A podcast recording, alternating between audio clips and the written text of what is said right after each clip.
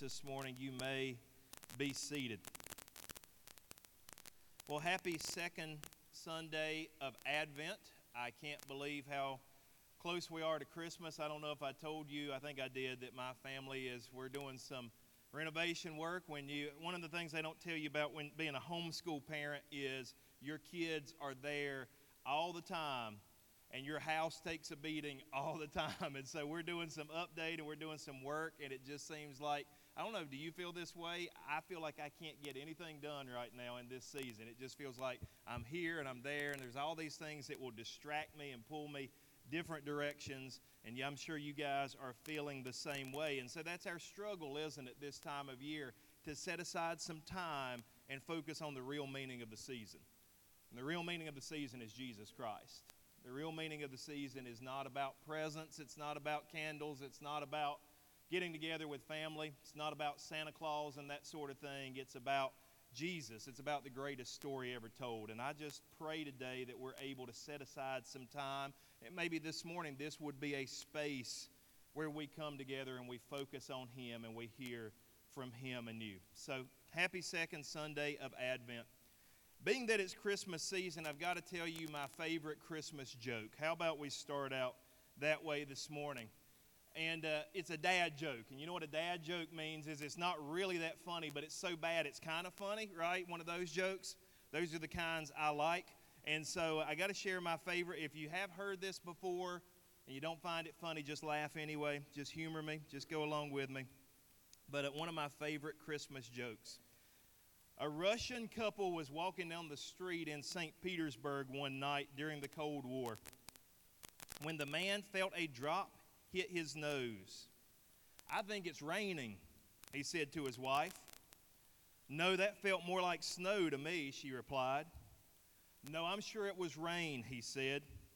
Well, as these things go, they were about to get into a major argument about whether it was raining or snowing. And just then they saw a minor Communist Party official walking toward them. Let's not fight about it, the man said. Let's ask Comrade Rudolph whether it's officially raining or snowing. As the official approached, the man said, Tell us, Comrade Rudolph, is it officially raining or snowing? It's raining, of course, he answered, and walked on. But the woman insisted, I know that felt like snow. To which the man quietly replied, Are you ready for it? Rudolph the Red knows rain, dear. Yeah, give it up. That's one of the worst jokes ever, but it's kind of funny in its own way. It's kind of like me. Anyway, all right, enough of that. Let's move on to more important stuff. Uh, this morning we are continuing our series, What Child Is This? And I am convinced more and more that in our culture, in American culture, in the 21st century, we have lost sight of who Jesus fully is.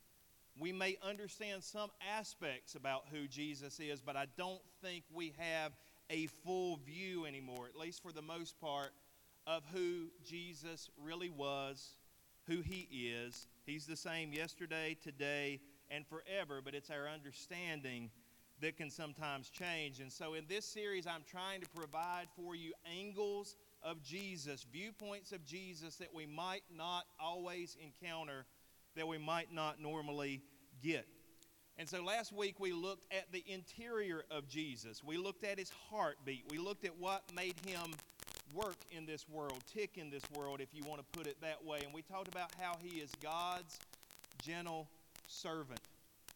I had a former student, I won't tell you his whole story, but a former student got in contact with me this week, and some things had happened in his life that he did not anticipate. Things seemed to be going really well in his life. And then he made some decisions that led him a different direction, and now things seem to be going really bad in his life. And he was talking about some of the problems that he was encountering.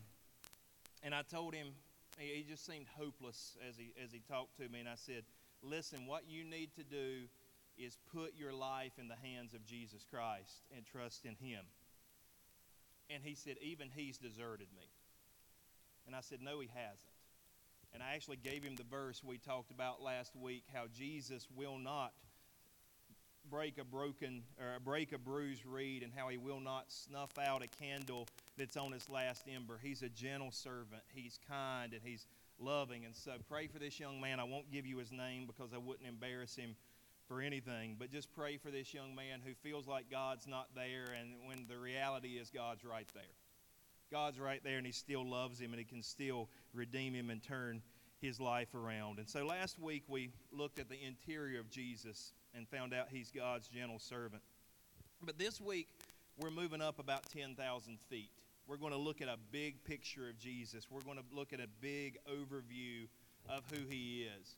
And I'll be honest with you, I'm not sure exactly how I ended up preaching uh, preaching on this subject this morning. I was had one view in mind, and that started to prepare that sermon, and it didn't work. And so I moved to another view and started to prepare that sermon, and it didn't work. And finally, God brought me to this thing that I've never preached on before, and I'm not sure exactly who it's for, but I'm just sure that when I believe when God leads me somewhere, it's for somebody. Okay, so this morning, and maybe it's just one of you. Maybe it's somebody who's going to watch us online and it's not even anybody in this room. I don't know. But I do believe that God led me to this scripture, to this point today. The question is how does Jesus fit into God's big story? How does Jesus fit into God's big story? You see, I think we understand, we've heard a lot about the birth of Jesus around Christmas time. We've heard some about the passion of Christ that happened at Easter and on Good Friday and on that Passover uh, experience, that Passover week. We've heard the ends and we've heard some about the middle. Jesus turning water into wine, how he healed the blind man, how he made uh, the lame to walk and the deaf to hear. We've heard all of that. But I don't know that we necessarily understand that Jesus didn't just show up in nothing. He showed up in history. He showed up in a, a, a story that God had been preparing for thousands of years and a story that now includes me and you. And Jesus showed up, the Bible says, at the fullness of time. In other words, God sent his son at the right moment, the precise right moment to save and redeem this world. And so this morning, I want to give you kind of an overview of how God fit Jesus right into this story of history. Because you need to understand history is really his story, it's all about Jesus. It's all about Jesus. Everything that you can think of in history is really all about Jesus Christ. You probably know this. I'm probably teaching you nothing new here. But the Holy Bible has two halves to it. They're not exactly 50% and 50%, but it's divided into two major sections. We have the Old Testament, which is the Jewish scriptures. Most of the Old Testament tells a story about a guy named Abraham that God picked out. His, his original name was Abram, and he called him to go to a place that he didn't even know, a place he'd never been to before, but he stepped out in faith, and it tells how God built a channel for redemption, a nation for redemption through Abraham, and it tells the story of all of that. And then in the New Testament, we have Jesus and the church, and it's mostly written by Jewish people, but it's giving a different perspective, a new movement that God created through this one man named Jesus and through the power of the Holy Spirit. So we have those two halves. We probably, as Christians, spend more time in the New Testament, and I don't think that's necessarily bad. That's probably good because the New Testament is about us, it's about what God wants to do in this world through us, through His church. But sometimes we neglect the Old Testament and we neglect the understanding of what God did in that portion of Scripture. And in the Old Testament, as I said, it's mostly centered around one nation, and that's the nation of Israel. And I don't know if me visiting Israel in the last couple of months had something to do with this and how God worked through this. I don't know. Again, I don't know why God led me here this morning. I just know that He did. Talked about Abraham. God made some serious promises to Abraham when he called him to leave his nation, Ur of the Chaldeans. It was a pagan nation. We're taught that Abraham actually his father uh, worked in idolatry that there was they, they made idols and that was almost like the family business is what history teaches. And god called him out of all that and he gave him some promises. In, in genesis chapter 12 verses 1 through 3 i want to look at those promises.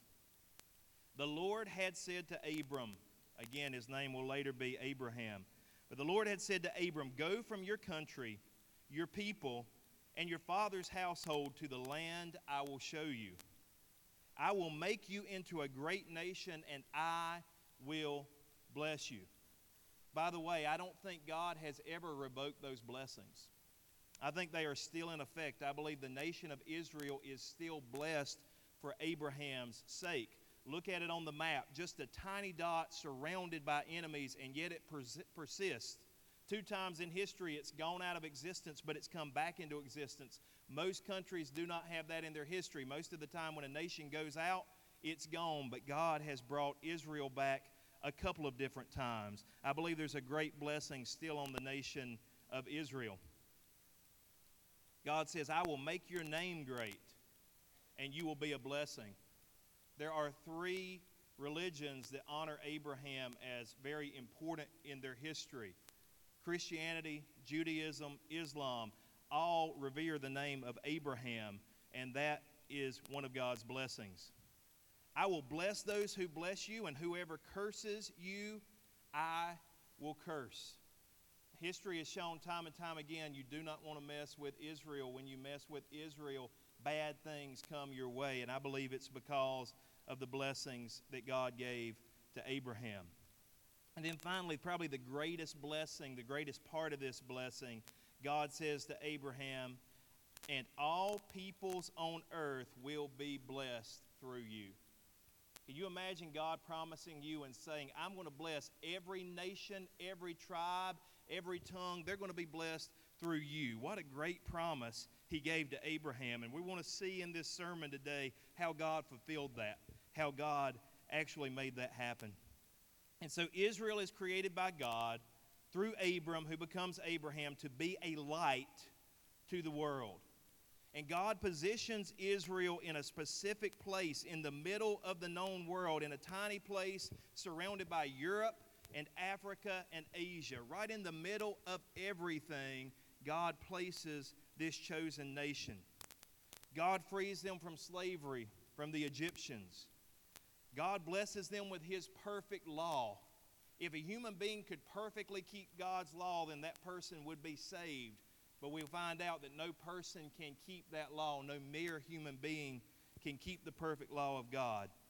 The nation of Israel overflows with God's blessings. By the time of Solomon, who may have probably was the richest man in world history, by the time of Solomon, you have kings and queens and other nations coming to hear of his wisdom, coming to learn of the greatness of Israel. From slaves to that great nation, God takes this nation of Israel. God's chosen people, Israel, were to be a nation that would save the world. But Israel does what human beings always do Israel fails. Israel does not live up to the call that God has placed on them. He brings them into the promised land. He overthrows their enemies. He establishes them with riches and influence. And what do they do? They sell out. Church, that's a word for us today if there ever was a word. We are a blessed and prosperous people. We are a privileged people in this nation. We have been blessed with everything we could possibly want.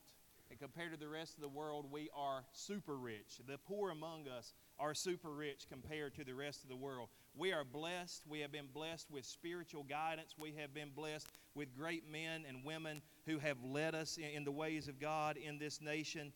But when we get rich, and when everything's taken care of, and when we get comfortable, then it's so easy to sell out it's so easy to take our ease and quit and, and not, not remember who's the person, who is the one that brought us here, and that person is God. And so Israel does this. They sell out, they worship other gods. They fail to keep the law of God, and they fail miserably. It gets so bad that by the end, the children of Israel are murdering their own children in pagan sacrifices. It's a trail all the way through the Bible from beginning to end. Anytime evil shows up, children die. And I believe that's true because children are such an image of how God wants us to be before Him. He wants us to have that innocence, that trust. God loves children, Satan hates children. That should tell you all you need to know about some issues that go on in our world today. But the children of Israel get so bad they murder their children in pagan sacrifices. Moloch and Baal are a couple of the different gods that are worshiped, which are actually demons. And actually, they're idols. One of the idols of Moloch is actually a metal idol with hands that are out in front of it. And they would heat it up, and they, the children of Israel would actually place their own little baby boys and baby girls on that and let them burn to death. And the reason they did that was because they thought it would bring them prosperity and they thought it, they would, it would bring them blessing. I'm pro life, by the way. And if you don't like that, I can't help you because I always will be. I always will be because God is. Children are blessings in this world. And they, the children, yeah, you might want to clap at that.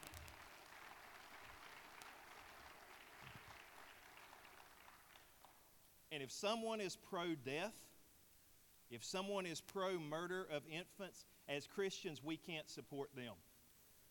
We can't support them, and I'll make no apologies till the end of time for saying that.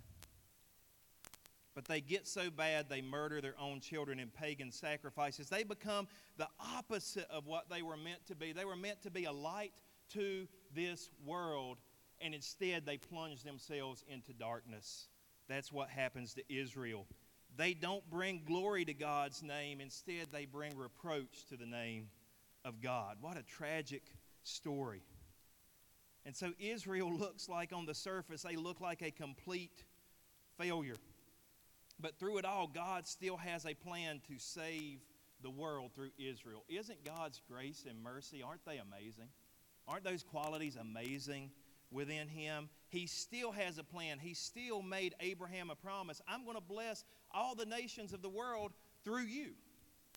And even though the nation that came out of Abraham has failed in so many ways, God is still going to keep his promise. Well, how does God do that?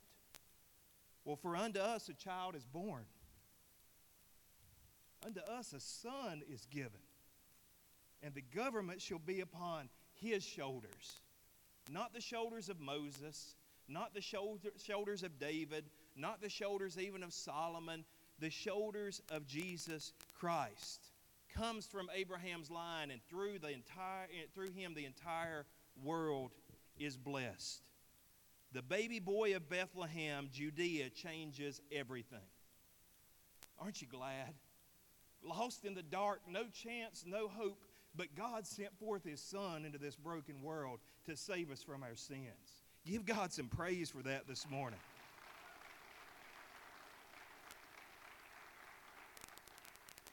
So, what child is this? Jesus is the true and greater Israel. Jesus is the true and greater Israel. The Old Testament, the whole story of Israel, we find in John chapter 5, Jesus says, It's about me. Wasn't really about Israel all along. That whole story, it's about me. John chapter 5 and verse 39, Jesus says to the teachers of the law, You study the scriptures diligently because you think that in them you have eternal life. These are the very scriptures that testify about me.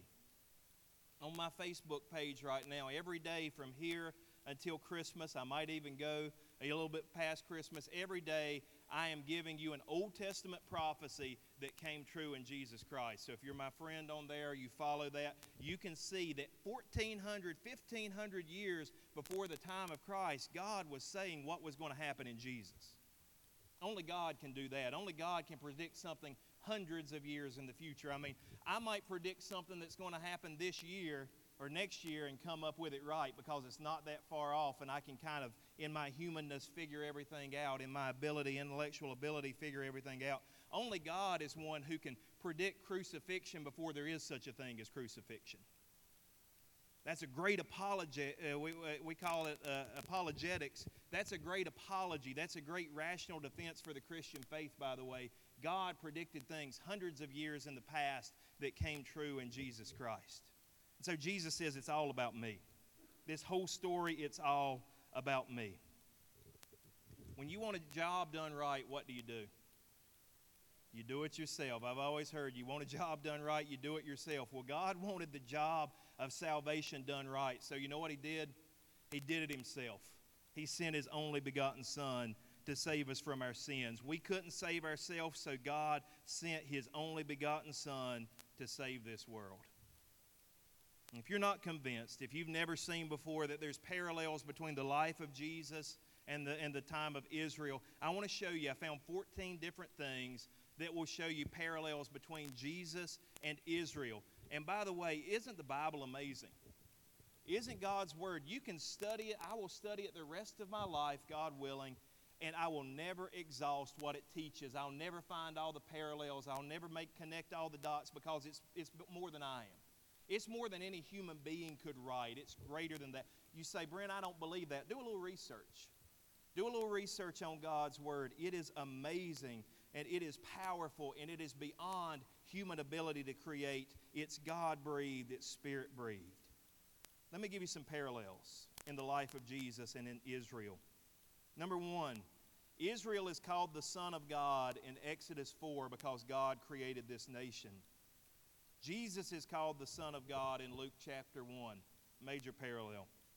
Number two, Israel survives Pharaoh's massacre of the infants in Exodus chapter 1. Jesus survives Herod's massacre of the infants in Matthew chapter 2. Number three, Israel is brought out of Egypt in Exodus chapter 12. Jesus is brought out of Egypt in Matthew chapter 2.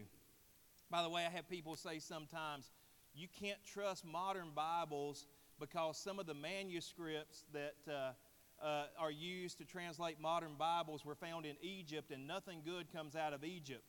And my answer to that is yeah, except for Israel and Jesus. Um, anyway, number four, Israel passes through the waters of the Red Sea, which is Exodus chapter 14, and Jesus passes through the waters of baptism in Matthew chapter 3. Israel is tested in the desert for 40 years and they fail. That's in Deuteronomy chapter 8. Jesus is tested in the desert for 40 days and he overcomes. That's in Luke chapter 4. Israel grumbles that there is no bread in the desert in Exodus chapter 16, but Jesus relies on the bread of the Word of God in the desert in Luke chapter 4. Israel bows down to the golden calf in Exodus chapter 32. Jesus refuses to bow down to Satan in Matthew chapter 4. Israel has 12 tribes described in Deuteronomy 27. Jesus has 12 disciples described in Luke chapter 6. The Jewish Torah has five books, and when we look at the book of Matthew, Jesus' teachings in Matthew have five parts. Israel endures judgment for their sin in Ezekiel chapter 18, and Jesus endures judgment for our sin in 1 Peter chapter 2. Israel is exiled into Babylon in Jeremiah chapter 29, and Jesus is exiled into the grave in Matthew 27. Israel is resurrected as a nation in Ezra chapter 1, and Jesus is resurrected as the King of Kings in Matthew chapter 27. In the end, Jesus will rule over a renewed earth from the New Jerusalem. That's in Revelation chapter 21. By the way, I love the end of the book. Jesus wins and we win. Jesus wins. You want to you can debate how it's all going to work out, slice it up this way, make your prophecy charts. What it boils down to is Jesus wins, and if we're on his side, we win. And I'm happy about that. I'm happy about that. And by the way, the name Israel means struggles with God. We find that in Genesis chapter 32. But a name for Jesus, Emmanuel, means God is with us in Matthew chapter 1. Not just that we struggle with God, but God is with us. He's within us. It's a new thing that God did through Jesus Christ. Do you, do you guys find that as mind blowing as I do? It's all right there. It's a parallel. It's a story that God has woven into his bigger story to help us understand who Jesus is, what he's done in history, how much God loved us. He loved us enough, he set this thing up from the beginning of time individually because he loved each and every one of us enough to redeem us from our sins. I mean, he could have he didn't have to, but he did. Now, ironically, you guys may know that most Jewish people to this day are not Christians. But Romans chapter 11 teaches us, and when we were in Israel, this thrilled my heart. I don't know if it will thrill your heart as much as it did mine, but we found out a few decades back there were as little as 1,000 Jews in Israel who believed in Jesus Christ as the Messiah. Now there are tens of thousands of Jews in Israel that believe Jesus is the Messiah. God is doing something with his people. Romans chapter 11, and by the way, I believe we're his people as well. But Romans chapter 11 teaches that eventually all of Israel will be saved. God still has a heart for his people, he still has a heart for the tribe of Abraham.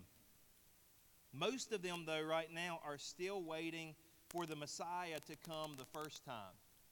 We talked to a guy, we had a tour guide that was really interesting when we were in Israel. He said that he believed Jesus is the Messiah to come, but the first time he came, he was not the Messiah, which is wrong, by the way. And he said, at the end, if I find out I'm wrong, I'll be re- willing to go down to the Jordan real quick and get baptized. And that just broke my heart because I thought it'll be too late. You don't get that another chance at it. It will be too late. Today is the day of salvation. Today is the day to come to know Jesus as your Savior. But the Bible does teach eventually all of Israel will be saved. The Jewish rabbis, you may not know this, it's interesting.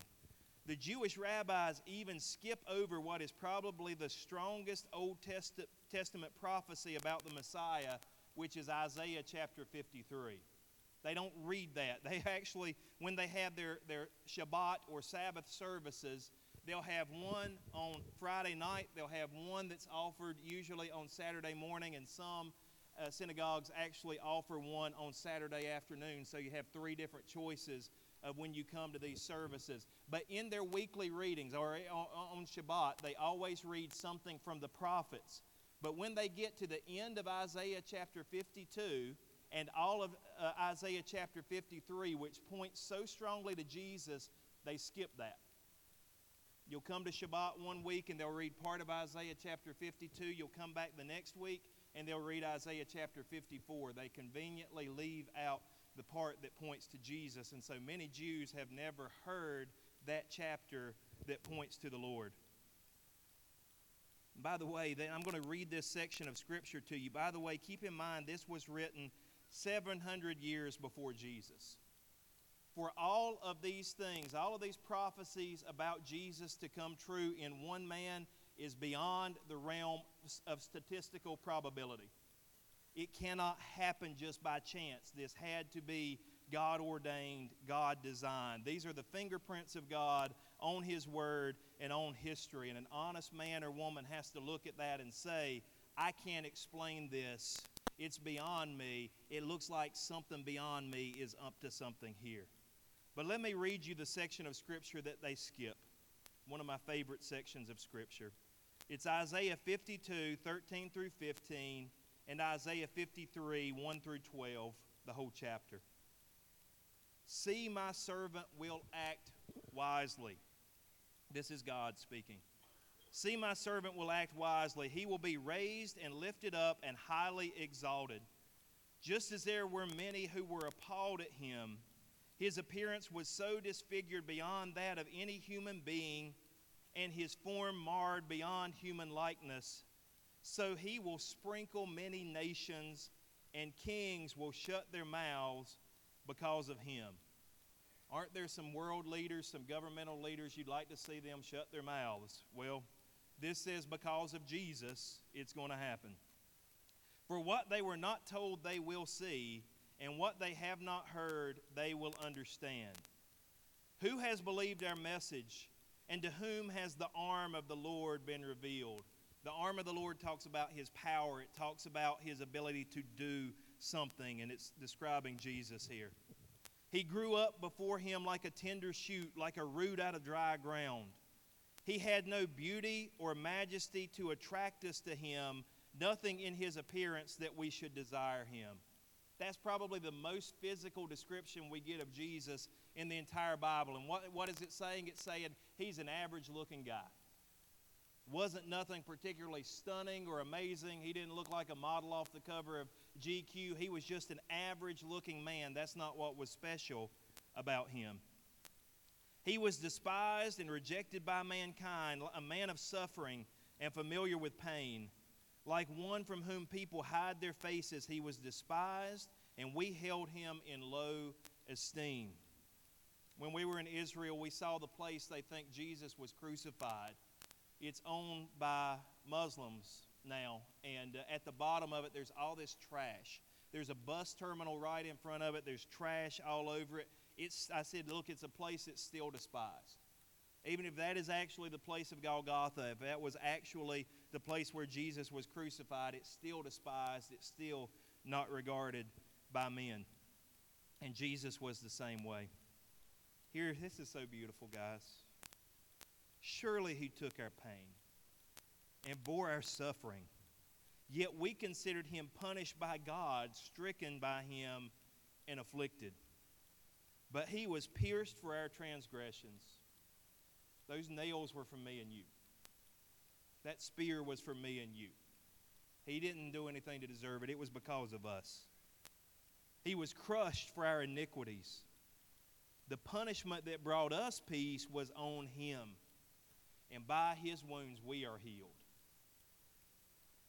He suffered so we could be made whole. That's Jesus. That's who he is. We all, like sheep, have gone astray. Each of us has turned our own way. And the Lord has laid on him the iniquity. That means the sin of us all. The worst thing I've ever done, the worst thing that you've ever done, it was laid on Jesus. It was put on him. He took it. He didn't have to, but he loved us enough that he took it. We all, like sheep, have gone astray. Each of us has turned to his own way. The Lord has laid on him the iniquity of us all. He was oppressed and afflicted, yet he did not open his mouth. He was led like a lamb to the slaughter. And as a sheep before its shearers is silent, so he did not open his mouth. By oppression and judgment he was taken away. Yet who of his generation protested? For he was cut off from the land of the living for the transgression of my people he was punished. He was assigned a grave with the wicked and with the rich in his death, though he had done no violence, nor was there any deceit in his mouth. Yet it was the Lord's will to crush him and cause him to suffer. And though the Lord makes his life an offering for sin, he will see his offspring. Who's, who are the offspring of Jesus? It's us. He didn't have biological children. He was never married. He didn't have that. We're his children. We're his offspring. He will see his offspring and prolong his days, and the will of the Lord will prosper in his hand. After he has suffered, he will see the light of life and be satisfied. By his knowledge, my righteous servant will justify many, and he will bear their iniquities. Therefore, I will give him a portion among the great, and he will divide the spoils with the strong. You say, well, how does Jesus divide anything? It's because he's so good, he lets us share in it. He lets us share in his royalty, he lets us share in his divine nature of who he is. Because he poured his life out unto death and was numbered with the transgressors. For he bore the sin of many and made intercession for the transgressors.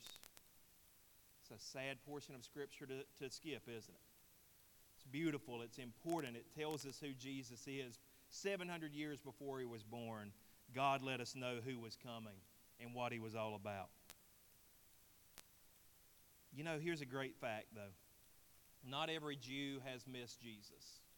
Not every Jew has rejected the Messiah. There are some, and as I said, there are more every day who are coming to faith. And I don't want you to think this is a sermon to the Jew, but if there's somebody out there who is Jewish, understand your Messiah, your Messiah is Jesus Christ. The Bible's all about Him. It's for you, it's for the Jew first, and then to us, those of us who are Gentile. But the plain fact of the matter is, every person in this world, Jew or Gentile, needs Jesus Christ. We need the redemption that He offers. We all have to bow our knee to Him. We'll either bow now or we'll bow later. We'll either bow now or when He returns in His glory, you're going to have no choice. You're going to know this is the King and you have to bow your knee to Him. I found a great, as I was researching this this week, I found a great, I love testimonies. I don't know if you're like I am, but I love testimonies. I love when people share what Jesus Christ has done for them. And I found the testimony of a Jewish school teacher who came to Jesus, and a big part of why she came to Jesus was she encountered Isaiah chapter 53. This morning, I'd like for us just to watch that testimony together. Just, but understand, even though this is a Jewish convert to Christianity, it could be my story or it could be your story, because we all need Him, and He died for each and every one of us. So let's watch this together. It's a video from a, a group called One for Israel. Let's watch this together, and I pray God speaks to you through this testimony. When I was nine years old, we moved to the United States uh, from Jerusalem. And the number one song in the country was Anne Marie, One Day at a Time, Sweet Jesus. And I'll never forget, my mom comes into the car and I'm like, One day at a time, sweet Jesus. My mom says, What did you say? My mouth. And I, am singing the song. She's like, L'omrim Jesus. We don't say Jesus. But why? In Hebrew, she says, Zeyeshu. I grew up not being able to say that name. My son, at the age of five, was diagnosed with Asperger's. He was not verbal, he was very distant. He was the cause of me going back to school and becoming a special education teacher. I knew a lot about science, I studied a lot about everything, but I really never even opened the Bible. Ironically, I was teaching Hebrew school as a side job, teaching the prayers, teaching the liturgy. I mean, I knew everything. I, I had seen my father pray the prayers and put on the tallit, and and I know all of the rhetoric and everything that, you know, goes along with being Jewish, but I didn't feel any connection to God. I would sit at synagogue and I tried to feel something. I tried to feel God. And it wasn't, it was like the Chagall stained glass windows and everybody around me and the bima and the ark and the Torah being taken out. And I felt, I remember feeling nothing. At my school, I worked at an after school program, and there was a woman um, that had wrote, written a book called Jesus Can I Talk to You? So she said to me, I don't have money to hire an editor. Would you help me edit my book? And I said, Well, I don't know anything about so I do know about writing, I know about English, I know about commas, I know about semicolons. I just don't know anything about Jesus. It was a lot of stuff from the Old Testament. And I'm like, um, and, and I would see things like, you know, uh, this is from Ecclesiastes or this is from, you know, Samuel or Kings. And I was like, these are our, our books. This came from the Jewish Bible. I never read the Bible. I read about the fact that he would be pierced. And that's exactly what happened to Jesus. And for the first time, the Bible came alive to me. And it's Isaiah 53. And, you know, I said, How can you miss this? It's like right there. It's right there in the scripture. In our, in our book, saying the prayer and asking for him to come into my life. And I accepted him as my Savior.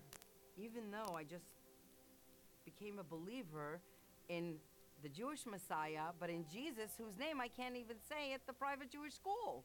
Whoa, this is too weird. The grandson of the head of our Judaics program. And the first year that he was there, he, you know, would talk to me and, and I would say, oh, it's time to go to tefillah. You know, students were required to go to prayer and you must go to tefillah. He's like, I hate tefillah. I'm like, your grandfather is the head of the Judaics program of the school. And so he comes up and he puts a keep on my head and he's like, you're like a rabbi because rabbi in Hebrew means teacher. He goes, I could just see it. One day you're going to become a Hasidic. And I said, No, no, no, Joshua. totally the furthest thing I'm going to become. He says to me, he goes, I don't understand you. What kind, like, uh, do you keep Shabbat? What kind of a Jew are you? What do you mean, what kind of a Jew am I? And he goes, There's something different about you. there's, I don't know what it is. There's something different about you. And I said, Joshua, sit down. I really respect you. And I'm going to tell you uh, what's different about me is that I believe that Jesus is the Messiah. And his eyes got wide and he stood up and he pointed at me. He's like, I knew it, I knew it. You're, you're always talking about love and stuff. And, and, the students know. They know I, t- I can talk about God all day. See, I couldn't do that in public school. Public school, you can't talk about God. But at a private Jewish school, I could talk about God all day. And you know, sometimes they'll they'll go, you know, they, they test me and and sometimes I get really close and they really question like what am I really saying? But if they ever come to me and say, What do you really believe, like Joshua does or did, I would tell them, I believe that Jesus is my Messiah. Coming out of the Messianic closet, that's pretty much a good way to put this. I'm I've gone against completely against the grain. You know, when you go against the grain, like you get splinters. It's not easy. It's not been an easy path for me, especially knowing what I know and hearing what I hear, how the rabbis talk about him, how the students mock him. And I say, okay, I'm here for you. I want to stay here, you know. And people ask me, aren't you afraid if they find out at your school that you believe that Jesus is the Messiah, that you'll get fired? God will always provide. He has through everything, and He always delivers. He took it on the cross for me. Jesus died so that I could be born again. The greatest pain is to give up your own child. How much God must have loved us to give up His only Son for us.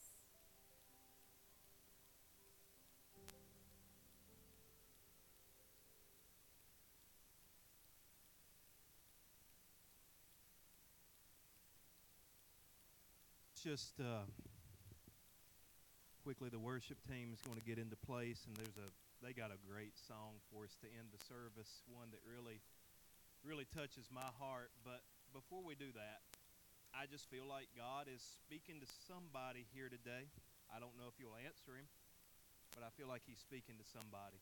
And so i would just ask you if we could just bow our heads and close our eyes for just a second is there anybody here today who would like to make the same decision as that Jewish school teacher that to make Jesus your Messiah, your Lord, your Savior?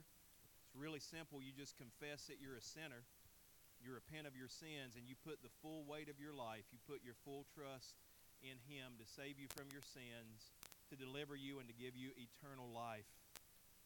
It's not as easy to decide, it's not always as easy to live out, but we'll be here for you if you make that decision to help you along the way. I just wonder is there anybody here today who would just say, I want to make Jesus my Savior? Every head bowed, every eye closed, no looking around. Is there anybody here who needs to make that decision? If that's you, just raise your hand up. I'm not going to call you up or embarrass you or anything like that. I just want to know is there anybody here who says, I need to make that decision? I need to decide that Jesus is the Lord of my life. Anybody here today? I know God's speaking to some of us. Today could be your day. Anyone? One last chance. Anybody say, That's me? I need to make that decision. Okay, you guys can look up. If God's working on your heart, we call that conviction. Conviction is when He lets us know that we're a sinner and He lets us know that we need Jesus. If if God's working on your heart and you just couldn't go through with it today, know that I'm here to talk to. Pastor Jason is here to talk to. Other members of our staff, we're here to talk to, and there's no greater decision that you can make than to follow Jesus.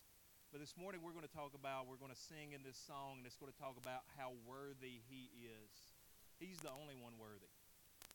He's the only one worthy. He's the only one that's worthy of all praise and all glory and all honor. So this morning, we're not going to ask that you stand and sing this song. This is going to be a song that we just want to wash over you. Now, from your seat, if you want to sing along, if you catch the tune and you catch the words, you're welcome to sing along. But this morning, I just want you to think. I want you to really think about the words of this song this morning as the worship team leads us in this. Is he worthy?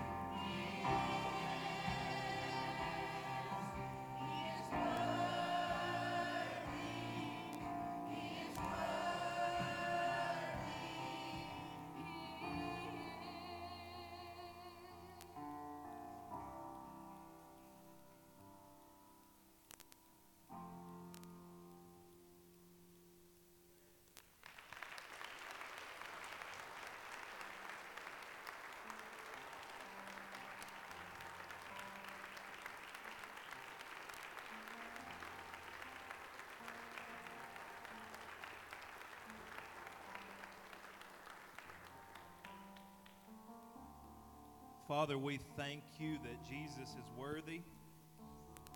We don't want any honor for our own name, any glory for our own name. We want the name of Jesus to be magnified.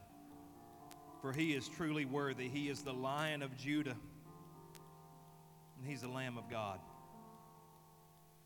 Lord, continue to speak to us when we leave this place. The great news is I'm not the preacher, the Holy Spirit is. So, Holy Spirit, continue to speak to us, continue to draw us, continue to work on us this week. Those of us who don't know you, draw us into you. And those of us who do know you, God, help us to go deeper and further and higher with you. Thank you for showing up this morning. Thank you for blessing our hearts. Thank you for allowing us to worship at your throne of grace. As we leave this place, help us to live lives that are holy, lives that are reflective of who you truly are. God, we love you and we praise you. It's in the precious name of Jesus that we pray all of these things because he's the one who loved us enough to give himself for us. And Rushwood said together, Amen. I love you guys. There's nothing you can do about it. I hope you have a great week. We'll see you uh, Wednesday night to pack some boxes. We'll see you tonight for the choir concert. God bless you.